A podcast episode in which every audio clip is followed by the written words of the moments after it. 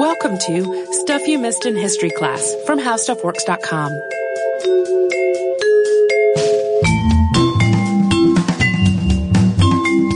Hello and welcome to the podcast. I'm Tracy V. Wilson. And I'm Holly Fry. We're taking a little trip today to both a time and a place that have not gotten as much attention on our show recently. That's largely my fault. my picks for the show have, have largely been like United States 20th century lately for reasons. we'll, we'll break out of that rut today. Uh, we're going to talk about Spain and its American colonies in the 16th and 17th centuries. And we have to tip our hats to Jason Porath of Rejected Princesses for this idea because that is where we first heard about, or at least I first heard about Catalina de Erauso, who was nicknamed the Lieutenant Nun. In spite of being left in the care of a convent at about age four and coming very close to taking religious vows as a nun, Catalina de Erauso wound up living a life of danger and adventure. And a lot of today's episode falls into the general category of exploits. There are thefts and fights and stabbings and narrow escapes along with a range of kind of suggestive encounters. And she either wrote or dictated an autobiography sometime between 1626 and 1630. And while a lot of the historical details in that autobiography have been substantiated, there are other parts that are almost certainly embellished. She has an unbelievable number of surprise encounters with parents and brothers and uncles and other relatives who none of them recognize her as she's wearing men's clothes. Uh, and her employers are just astonishingly forgiving of her habit of knifing people. At the same time, her autobiography also raises a lot of very interesting questions about how to think about her gender, which we're going to talk about in this episode as well. You know, my employers have always been very chill when I knife people. Yeah, I know when I was your boss, all those stabbings, I just looked the other way. I never knifed anyone. This is not an admission of guilt. Um, so to be careful. what we say. But Catalina de Erauso lived during the golden age of Spain. The Habsburg dynasty came to power in Spain following the deaths of Ferdinand and Isabella, and after Christopher Columbus's famed voyage to the Americas beginning in 1492, the nation expanded its empire dramatically. Spain claimed a huge part of the Americas and started establishing colonies there to increase the size of the empire, to send wealth back to Spain, and to spread Christianity to the indigenous population. The creation and maintenance of such a vast colonial empire, especially one that was so often at violent odds with the people already living in the Americas, meant that by the time Catalina was born, Spain had a huge military. Her family was prominent and well off thanks to inheritances and to the men's military careers. Her father, Miguel, had been an officer and had served in the Spanish colonies before she was born, and all four of her brothers ultimately would serve in the Americas as well. Catalina, the middle child, also had four sisters, and they all had far fewer opportunities than their brothers did. Catalina and her sisters, while still very young, were placed in the Dominican convent of San Sebastian the Elder, where their aunt Ursula was the prioress. And this was relatively typical for their position in society. At the end of their education at the convent, they were expected to either marry or become nuns. Those were the only real options for women in the golden age of Spain. Yeah, there were very few exceptions to that. San Sebastian was also the name of the town where she was born. Today it's located in the Basque Autonomous Community in northeastern Spain. The family spoke both Spanish and Biscayan, which is a Basque language dialect. The Basque ethnic identity as it exists today was still sort of developing when Catalina lived. She refers to herself and others from the region as Vizcaínos, and she was basically part of the community that was coalescing into the Basque ethnic group as it exists today. According to Catalina's autobiography, she was born in 1585, but according to church records, she was baptized on February 10th of 1592, making it far more likely that she was born a lot closer to that year. And it's not clear whether she deliberately fudged her age to make herself seem older or whether that was simply an error made when the autobiography was being written down or even just copied. But regardless, she was sent to the convent when she was about four. We know almost nothing about her years at the convent. But when she was about 15 and still a novice, she got into an argument with one of the nuns. This other nun was a widow who had entered the convent after the death of her husband. According to Catalina's account, the older nun beat her, and that is when she decided to make her escape. She got her chance when her Aunt Ursula sent her on an errand to fetch her breviary from her cell. So a breviary, in case you do not know, is a book of prayers, psalms, and other religious texts and readings. And normally Ursula's cell was locked, but she'd given Catalina the key. While she was there, Catalina noticed the keys to the rest of the convent hanging on the wall. So she left her aunt's door unlocked, delivered the breviary and the key to the cell door, and not long after told her aunt she was sick and asked to be excused from prayer. Her aunt let her go, but instead of going back to her own room, she went back to that cell where she took scissors, a needle, thread, some pieces of eight, and the keys to the convent. She then quietly made her way out of the convent while all of the other nuns were still at prayer, carefully closing all the doors behind her until she got outside. From there, she hid in a grove behind the convent for three days, carefully figuring out how to cut apart her clothing and then sew it back together to fashion men's attire. I love this part of her story. Uh, she did a good enough job that she was able to make it to Vitoria, roughly 100 kilometers, about 60 miles away to the southwest, without attracting any attention. She foraged and scavenged for food along the way. And this was the beginning of many years for her of living as a man. A few days after she arrived in Vitoria, she met a professor who bought her some new clothes and was impressed enough with her knowledge of Latin that he wanted to tutor her. But Catalina did not want to be tutored and turned him down. When he became so insistent that he put his hands on her, she decided again to leave, stealing some coins to pay her way. She continued southwest until she got to Valladolid, where she became a court page and started going by the name Francisco Loyola. She did quite well in Valladolid, working as a page secured her an income, and the king's secretary kept her fed and outfitted well. But one night, her father, who apparently knew her patron, showed up, and he and her patron had a conversation all about how upset he was that his daughter had run away from the convent. And Catalina decided at that point that the wisest move would be to just leave. For the next couple of years, she continued to drift around Spain, winding up in jail at least once after a boy taunted her and she hit him with a rock, and working as a page for a man named Carlos de Arellano. Roughly three years after leaving the convent, Catalina, on a whim, went back home to San Sebastian, attending Mass at the convent, which is where her mother went to Mass as well and her mother was there that day, but no one, it seems, recognized Catalina, although one of the nuns did call out to her in some way at the end of the mass, but Catalina pretended not to know her and left. It's pretty unclear from her autobiography whether this nun was saying, Hey, I don't recognize you, come introduce yourself, or whether the nun did seem to be like, You look familiar. Or both of those things. Hey, I don't know you. Regardless, though, this visit home was Catalina's last major stop before going on to the Americas, which we'll talk about after a quick sponsor break.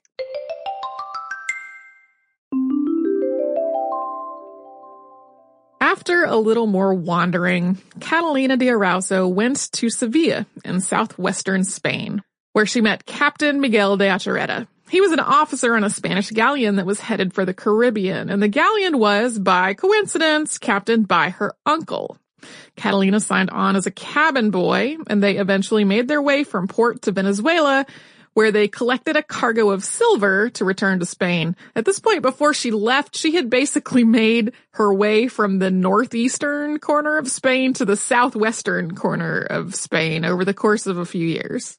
And up until this point, Catalina's property crimes had been relatively minor. She would steal scissors or a few coins as she made an escape. But that changed when the galleon was ready to return to Spain.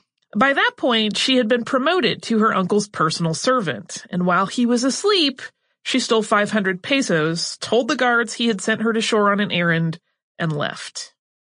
She used up most of her money while briefly working for someone in Panama who didn't pay her very well, but then she got another job aboard another ship, this time working for a merchant named Juan de Urquiza.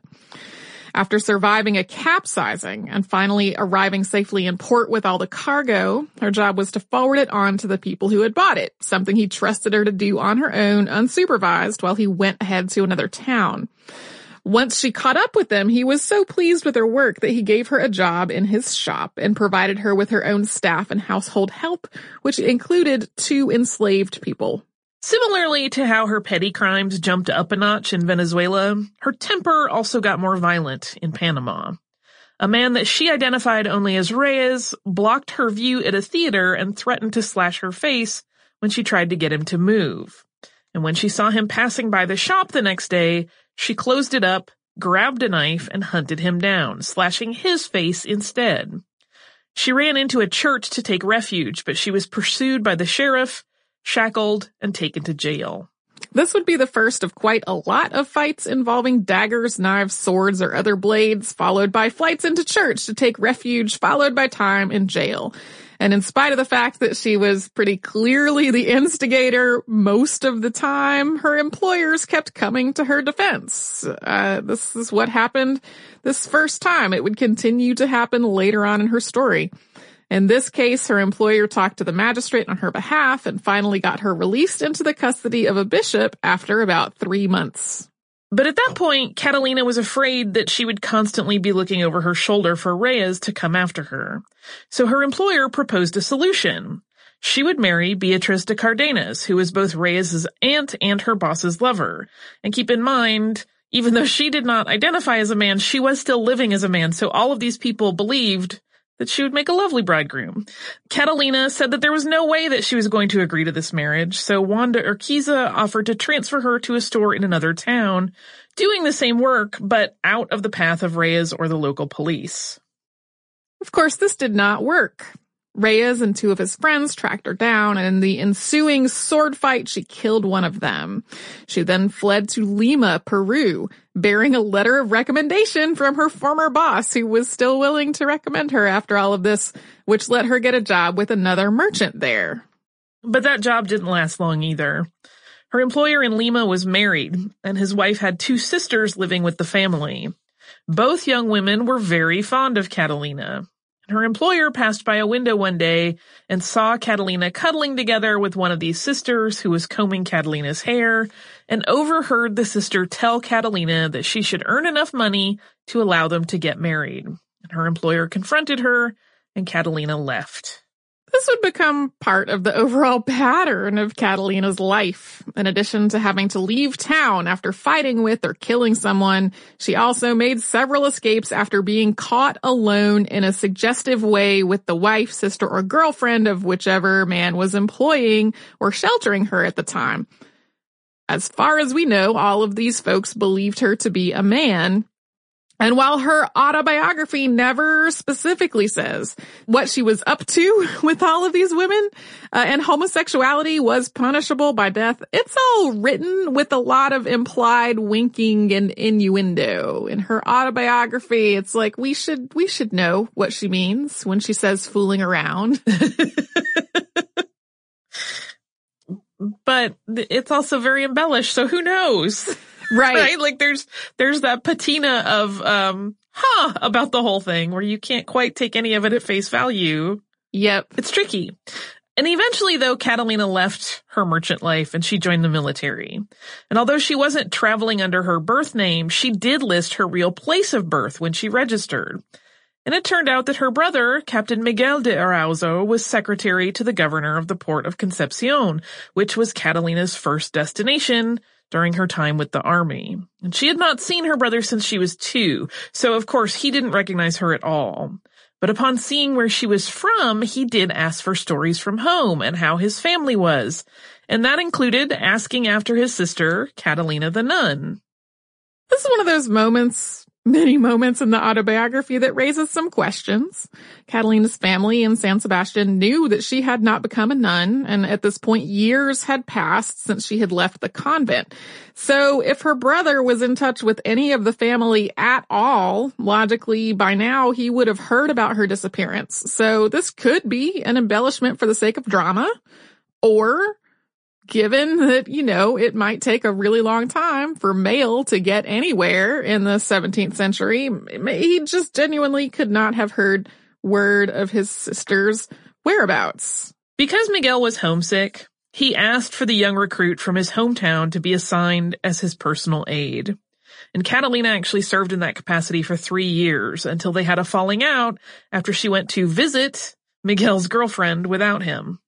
This led to another fight, another refuge in a church, another banishment, the end of her assignment as her brother's aide, and finally, a move into combat. Catalina was eventually promoted to the rank of lieutenant and she served for five years, apparently undetected that she was a woman.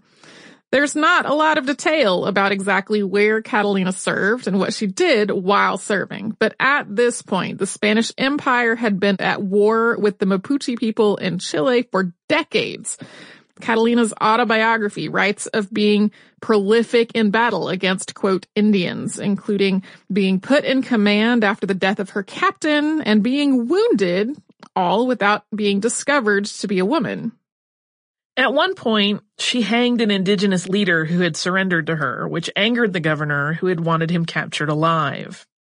Afterward, Catalina was effectively demoted and sent back to Concepcion. And while there, she got into a sword fight after dark and she killed a man who turned out to be her brother. Heartbroken, she once again fled, falling in with some renegade soldiers, working as a pack driver, and then becoming sort of a frontier investigator, tracking down people who had committed crimes. While her autobiography does have a whole lot of stabbings and fights and that sort of thing, it wasn't all terrible. On the way to La Plata, Argentina, she helped rescue and shelter a woman who was fleeing a murderous husband, including dueling said husband in a church, and being rescued from being hauled off to jail once again by two sympathetic Franciscan friars. Around 1623, Catalina got into a fight in Cuzco, Peru with a man calling himself El Cid. And they were playing cards and he kept stealing her money from her pile. And in the ensuing fight, she was seriously injured. When the surgeon arrived, he was afraid she would die and refused to treat her unless she confessed first. So she told Father Luis Ferrer de Valencia her entire story and he absolved her of her sins. At least according to her autobiography, this is the first person she told after a very long time. El Cid tracked her down once she had recovered though, and after a second fight with him, she tried to get out of the Cusco authorities' jurisdiction. She made it to Guamanga, but the law still caught up with her there. Bishop Augustine de Carvajal intervened in the middle of her being arrested and gave her refuge once again in a church and she once again confessed her entire story, all 20 years of it since running away from the convent. The bishop, not surprisingly, found her story remarkable, but he also had some doubts. Two midwives were summoned to examine her, and afterward they both attested that she was a virgin. In a somewhat odd turn of events, the bishop then forgave all her past murdering and carousing and offered to help and protect her. He placed her in the convent of the Holy Trinity in Lima, Peru, while he investigated whether she had actually taken her vows as a nun back in San Sebastian. As they waited for an answer, Catalina became really famous as people started learning all these stories about the quote, lieutenant nun, or sometimes nun lieutenant, who was being kept in the convent and who had fought in the army for years dressed as a man. Catalina spent more than two years in the convent, and once it was determined that no, she had not officially become a nun, she began making preparations to return to Spain. By coincidence, she met two more of her brothers en route home. And once she got back to Spain, it turned out that her fame had preceded her. Huge crowds gathered to see the lieutenant nun in her men's clothes. She traveled around Europe before seeking an audience with the King Philip IV, seeking a pension for her services rendered to Spain while in the army. And in 1625, she was ultimately granted that pension, which was 800 escudos. From there, her travels took her to Rome, where she saw an audience with Pope Urban VIII. After he heard her story, he granted her permission to continue living her life dressed as a man. There's some debate about exactly what happened in this audience or whether it's an embellishment. Yeah, I, I found a lot more historical discussion about why he would have made that allowance, which as we said earlier was outlawed. Uh, it was also suspect morally on different levels. Um, I found a lot more discussion about what and why and not whether it happened at all. Catalina's autobiography ends not long after her audience with the Pope, and there's not much about her in the historical record beyond that point. As we said at the top of the show, the autobiography was written down somewhere between 1626 and 1630, and either she wrote it herself or dictated it to someone. It's not quite clear. The autobiography itself combines several literary genres that were quite popular at the time. It was part confessional, part soldier's memoir, and part picaresque. Had it been widely published at that time, it really might have become a bestseller, especially given how she became famous pretty much immediately as soon as people heard her story. But apart from a couple of copies, it was lost until the 19th century, and it was published for the first time in 1829. We do know from the historical record that she went back to San Sebastian and signed her portion of her family's estate over to her sister on September 29, 1629. And she returned to the Americas in 1630, where she lived the rest of her life as Antonio de Erauso, a mule driver.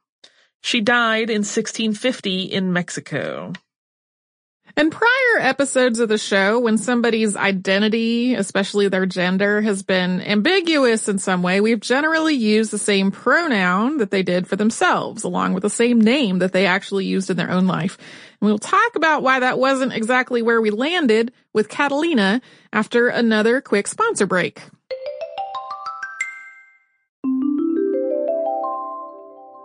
Are a lot of ambiguities and contradictions about Catalina de Erauso's entire identity, and they're complicated by Catalina's own writings, by the Spanish language itself, and by how people understood gender in 17th century Spain.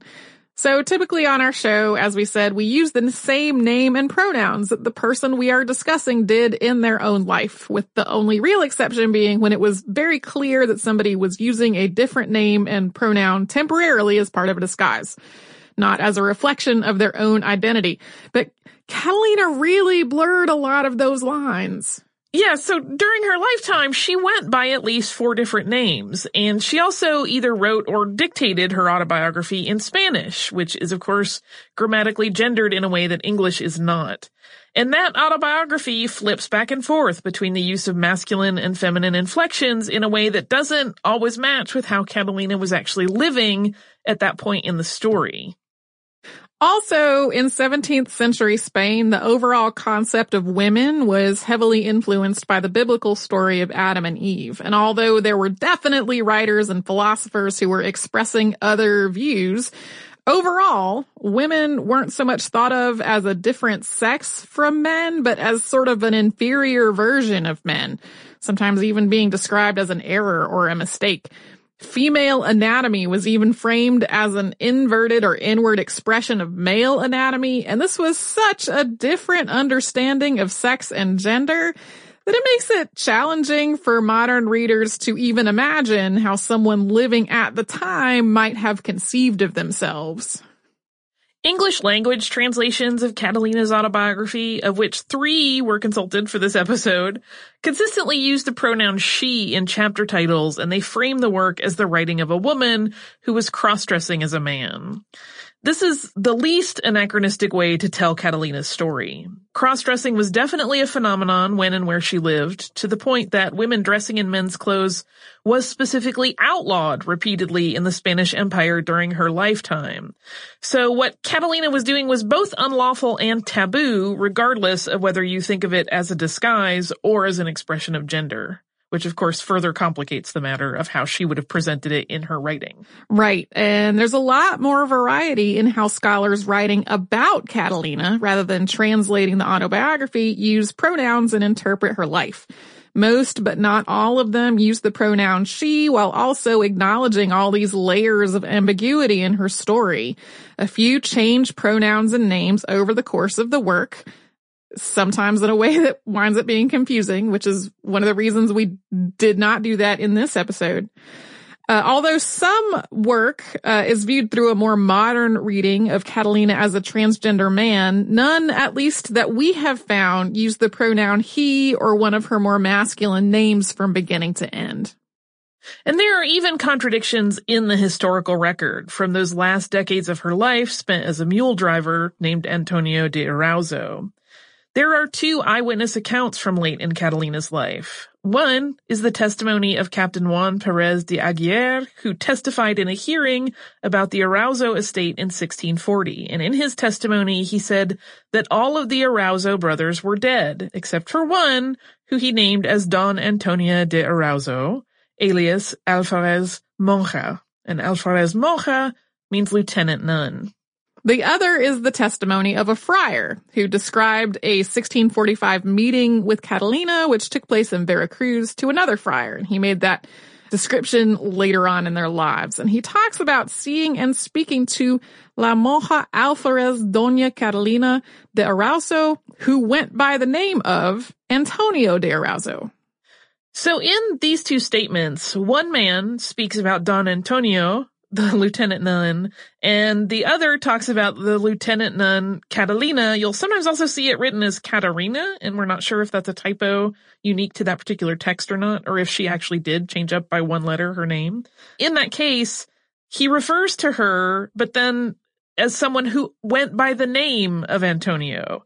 So both statements blend names and genders, and while one starts with Don Antonio, the other starts with Doña Catarina or Catalina. It's also possible that one friar misspoke by right. a letter. Yeah. So, long story short, however you look at it, Catalina's identity is really fluid, both in her own words and how other people saw her. And in the end, although there is definitely room for other interpretation here, we settled on using she and Catalina rather than he and Antonio because that's how Catalina framed her own story. Her autobiography begins, I, Doña Catalina de Erauso, was born in the year 1585 in the village of San Sebastian. And it ends with two girls calling her Catalina, although to be fair, after they do that, she threatens both of them. it, it does seem like she was fond of threatening people, regardless of their behavior in some cases. So oh yeah. we can't presume that was because she thought they were calling her the Yeah. wrong thing. I what I would really love at this point in my life on on my wish list of things I wish the universe would just grant to me uh, is a new translation of her autobiography by somebody who is an expert in both the Spanish Golden Age and also in uh like gender and sexuality and queer history like that whole umbrella Yeah. to see what that take on the autobiography would be because the most recent translation at least that I know of is from about 1995 or 96 and at this point in terms of like how uh various historical conversations Yeah. around gender and around sexual orientation and all that stuff like that's kind of dated at this point so it's entirely possible if the that if we were recording this podcast 20 years from now we would have landed in a totally different place on what to call Catalina de Erauso and what pronoun to use Do you also have some listener mail? I sure do. Uh, this is from Rebecca. Uh, and it is a little, it's brief. We're going to talk about the Cuyahoga River. Um, and Rebecca says, longtime listener, first time emailer. I love the episode on the Cuyahoga River fires. My mom's family is from the Cleveland area and I ended up going to school in Cleveland for undergrad where I was briefly on the rowing team. The river's still pretty gross. During the transition between winter and spring, the fish in the river get confused because the water has warmed up, but not enough for them to breathe closer to the surface. It wasn't uncommon for dying, desperate fish to jump into the boat or to accidentally or accidentally in air quotes, fling a dead fish at the cox with your oar. Uh, that is simultaneously kind of funny and horrifying and sad. Um, but I wanted to read it just to reiterate that yes, there is still a lot of pollution, uh, in the Cuyahoga River and the Great Lakes and many other waterways in the United States and elsewhere. Uh, also, we've had a number of folks point out to us that when we said the National Environmental Protection Act, that could should have been the National Environmental Policy Act because I typed the wrong word beginning with P in my notes. So that's that correction. Thank you, Rebecca, for writing in. If you would like to write to us about this or any other podcast, we're at historypodcast at howstuffworks.com. We're also on Facebook at facebook.com slash History and on Twitter at History. Our Tumblr is missedinhistory.tumblr.com. We're also on Pinterest at pinterest.com slash History, and that's also our Instagram is Missed History.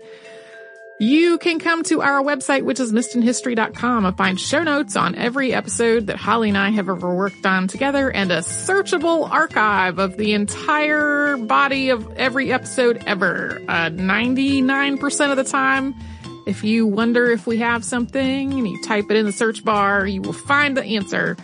Uh, you can also come to our parent company's website, which is howstuffworks.com, to find all kinds of information about whatever your heart desires. And you can do all that and a whole lot more at howstuffworks.com or missedinhistory.com. For more on this and thousands of other topics, visit howstuffworks.com.